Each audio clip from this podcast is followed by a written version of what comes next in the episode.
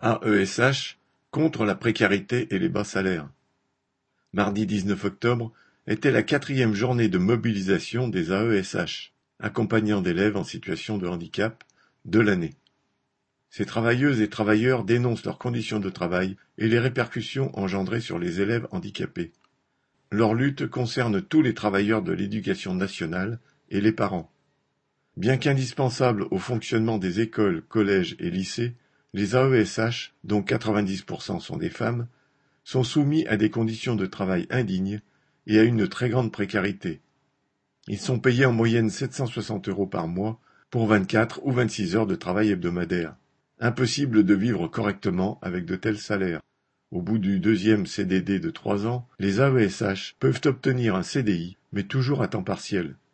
Bien que les besoins soient immenses, c'est la précarité qui est la norme pour ces salariés. Il s'agissait, avant 2014, de contrats aidés d'un an, et depuis le nouveau statut d'AESH de CDD de trois ans. La présence de ces adultes, aux côtés des enfants handicapés dans tous les moments de leur vie à l'école, est nécessaire.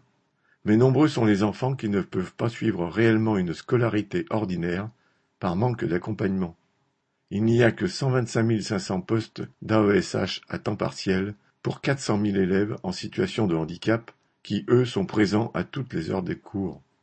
Alors qu'il faudrait embaucher, le gouvernement a choisi de saupoudrer les heures d'accompagnement. Pour cela, il a regroupé les AESH dans des pôles qui couvrent des secteurs géographiques, rendant ainsi leurs conditions de travail encore plus flexibles, puisqu'ils peuvent être obligés de changer d'établissement scolaire du jour au lendemain. Tous ces travailleurs ne sont pas dupes des discours du gouvernement. Au quotidien, ils partagent avec d'autres salariés de l'éducation la précarité et les bas salaires, qu'il s'agisse des enseignants, des assistants d'éducation ou des travailleurs du ménage ou des cantines.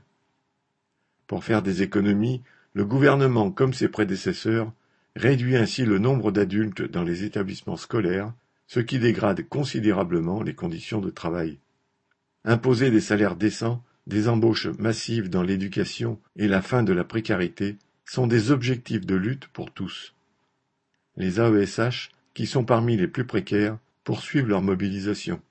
Elles montrent la voie à tous les autres pour que ce combat devienne commun. Marion Ajar